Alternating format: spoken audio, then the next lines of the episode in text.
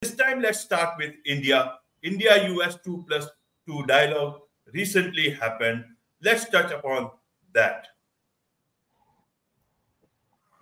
Uh, indeed, it has uh, been so far the biggest, most important one out of the series that um, uh, US and India have been conducting for the past several years. There are also other countries, and there are also new new new countries joining into this format, including UK. Uh, two plus two means essentially um, two counterparts from each country meeting to discuss foreign policy, defense relations, commerce, economy, and other issues. And this time, US and um, India touched on uh, such important issues as uh, critical minerals, cutting the exchange in cutting edge uh, technologies that is actually progressing and moving forward.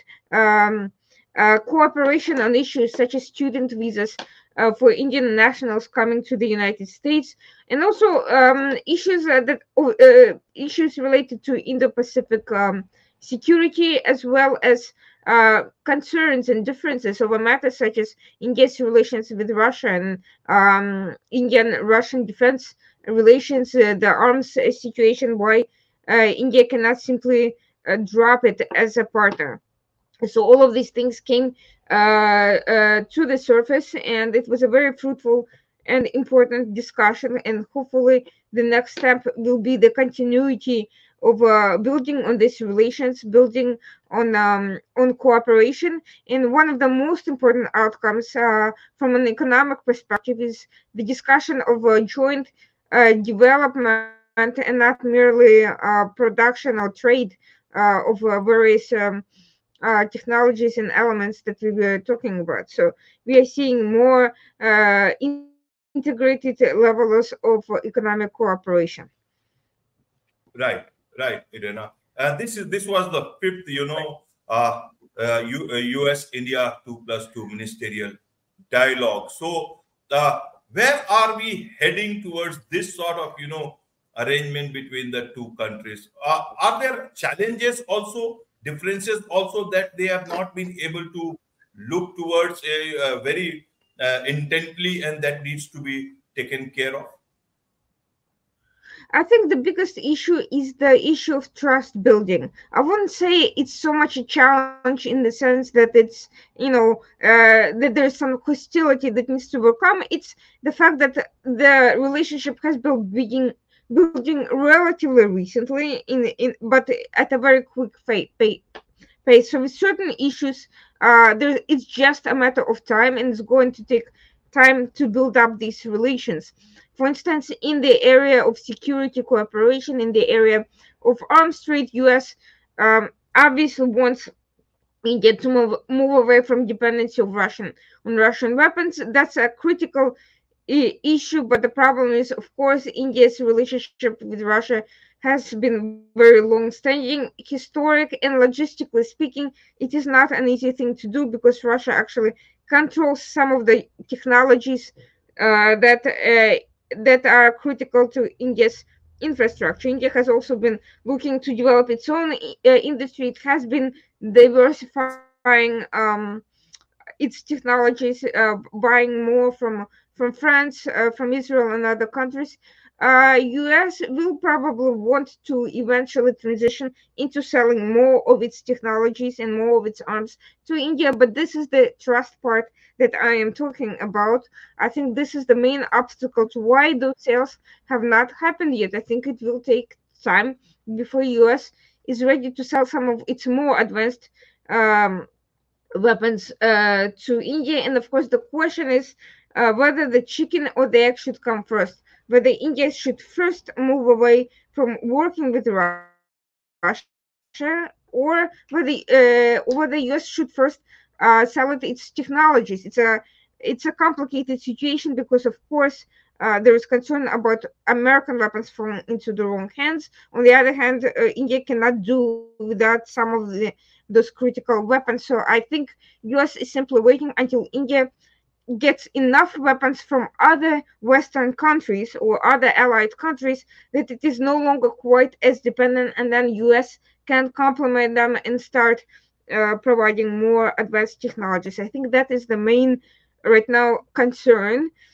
Uh, there is also the fact that India in general is moving away uh, economically from China, but it also takes time to decouple, just as, as it will take US to decouple, probably decades, not not years. It's a matter of, of decades, but there is an interest in helping move that forward because India is becoming a very welcome destination for American industry, and there is hope that the um, that uh, this business-friendly environment will accelerate and become uh, faster integrated with U.S. businesses over time as well. Again, this is not so much an obstacle or challenge, but it's just also a, a, matter of building up capacity and simply a matter of uh, moving in the right direction over time.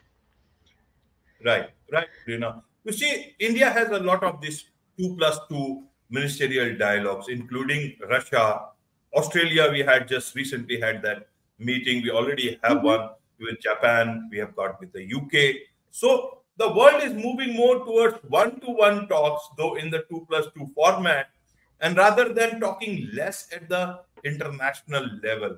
So is it the norm that is going to be happening globally much more? Uh, and and how does this is is different than the other formats? It means the global all these big forums will actually you know uh, there will be only much more for optics and less for actual talks. More talks will happen globally in this format. What is, what is your understanding of this? I just want to understand, you know, the way global diplomacy will move forward with these sort of dialogues. Uh, well, to be honest, I think we are going through phases. I think there are periods of time, and a lot of it depends on who is in uh, who is in power in any given country, particularly in the US, but also el- elsewhere. And there are different vast differences in preferences among administrations. The Obama administration was very much in favor of big format. The Trump administration was not. The Biden administration was very much initially in, in favor of big diplomacy, but the polarization and the various conflicts created a lot of differences in among even NATO countries, much less anyone else.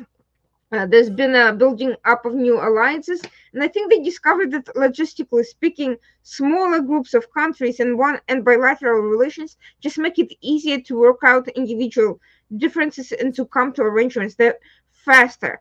However, the, it is inevitable that some forms of uh, multilateral discussions will stay. Uh, the Quad, for instance, is a welcome format because you do need groups of countries coordinating among themselves against common threats and in favor of common um, uh, problem solving. But of course, I think uh, the future is kind of in smaller regional alliances um, rather than huge uh, huge alliances. I, I, don't think very big groups of countries talking together is efficient. I think there are too many divergent interests and problems and issues, and it's just very difficult to coordinate. So I think most likely the future is going to be a mixture of bilateral and small multilateral gatherings, bilaterals to coordinate individual relations and to work out those separate conversations that you need to have privately, one on one, and multilateral to co- small multilateral to coordinate in a flexible uh, format um, the, the issues that are joint of joint common interest, and they are going to be based on common interests more and uh, less on just strictly geographical locations and and uh, and all sorts of uh, previous um, criteria that didn't really make much sense. Absolutely, absolutely. And now let's move on uh, to the Gaza. What is happening there? Means uh, I just read uh, statements from uh, both the parties, and both our parties we are reaching towards a solu- towards some sort of you know